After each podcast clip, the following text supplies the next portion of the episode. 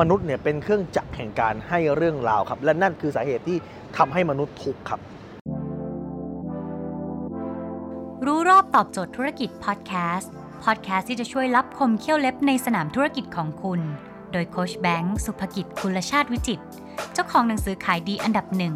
รู้แค่นี้ขายดีทุกอย่างเพราะอะไรครับเหตุการณ์เหตุการณ์หนึ่งเนี่ยมันเกิดขึ้นความหมายมันไม่มีหรอก แต่มนุษย์จะพยายามให้ความหมายและใส่เรื่องราวเข้าไป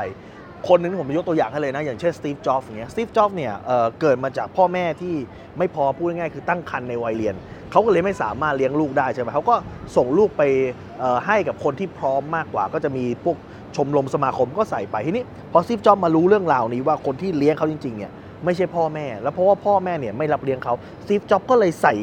ข้อความเข้าไปใส่เรื่องราวเข้าไปบอกว่า เฮ้ยแปลว่าตัวตัวฉันเองเนี่ย ไม่มีคุณค่าตัวฉันเองไม่ดีพอเหรอที่พ่อแม่ถึงไม่รับเลี้ยงฉันเห็นปะสตีฟจ็อบส์ก็เลยพยายามทำทุกอย่างให้มัน perfect อะคือมันเป็นความทุกข์อย่างหนึ่งเป็นปมในใจที่พยายามทุกอย่างต้อง perfect ต้องดีสุด เพราะว่าเกิดจากปมว่าฉันไม่ดีเขาจึงไม่รักฉันสตีฟจ็อบส์อยู่กับเรื่องราวเหตุการณ์เนี่ยทั้งชีวิตของเขาครับ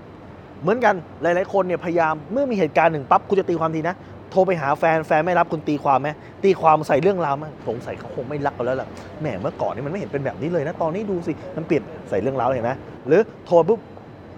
ลูกค้าอาจจะตอนนี้ไม่ว่างรับสายไลน์ไปลูกค้าไม่ตอบคุณใส่เรื่องราวไหมใส่ไหมเฮ้ยสงสัยคงปฏิเสธออเดอร์แล้วมั้งโทรไปไม่รับเลยนะครับคือคุณแล้วคุณจะเป็นไปตามเรื่องราวที่คุณเขียนครับนั่นคือเรื่องราวนั้นถ้าเกิดมันบวก มันก็ทำให้คุณมีพลัง แต่เรื่องราวนั้นเกิดมันมันลบอะ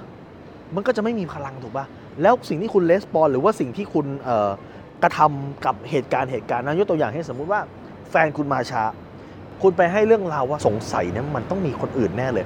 เมื่อคุณให้เรื่องราวเสร็จแล้วปุ๊บสมองคุณเริ่มเชื่อถูกป่ะคุณจะเริ่มจับผิดล้วโทรไปครั้งนี้ก็ไม่ครั้งนี้ก็มาสาย ครั้งที่แล้วจำได้ว่าไลน์ไปเนี่ยหนาทีกว่าจะตอบ สักพักนอนมานอน นอนด้วยก็หันหลังให้ตลอดเมื่อก่อนไม่เคยเป็นเลยนะคุณจะเริ่มจับผิดจับผิดจับผิดจับผิดจับผิดจับผิดเห็นปะสุดท้ายแล้วสุดท้ายมันก็ได้เลิกกันจริงๆถูกไหมครับคุณเนี่เล่นจับผิดกันอย่างเงี้ยหรือว่าบางคนบอกว่าถ้าเกิดคุณเปลี่ยนมุมมองใหม่คุณใส่เรื่องราวดีๆเข้าไปโอเคเข้ามาช้าเขาอาจจะพยายามมาหาเรามากเลยนะ แต่ว่าบังเอิญว่าเขาติดธุระจริง ๆ เฮ้ยเขาพยายามหามากเลยนะเฮ้ยรอบก่อนดูสิไลน์ไปเขาไม่ตอบ 5 นาที เขาอาจจะประชุมอยู่นะ พอเขาว่างปุ๊บเขารีบมาตอบเลย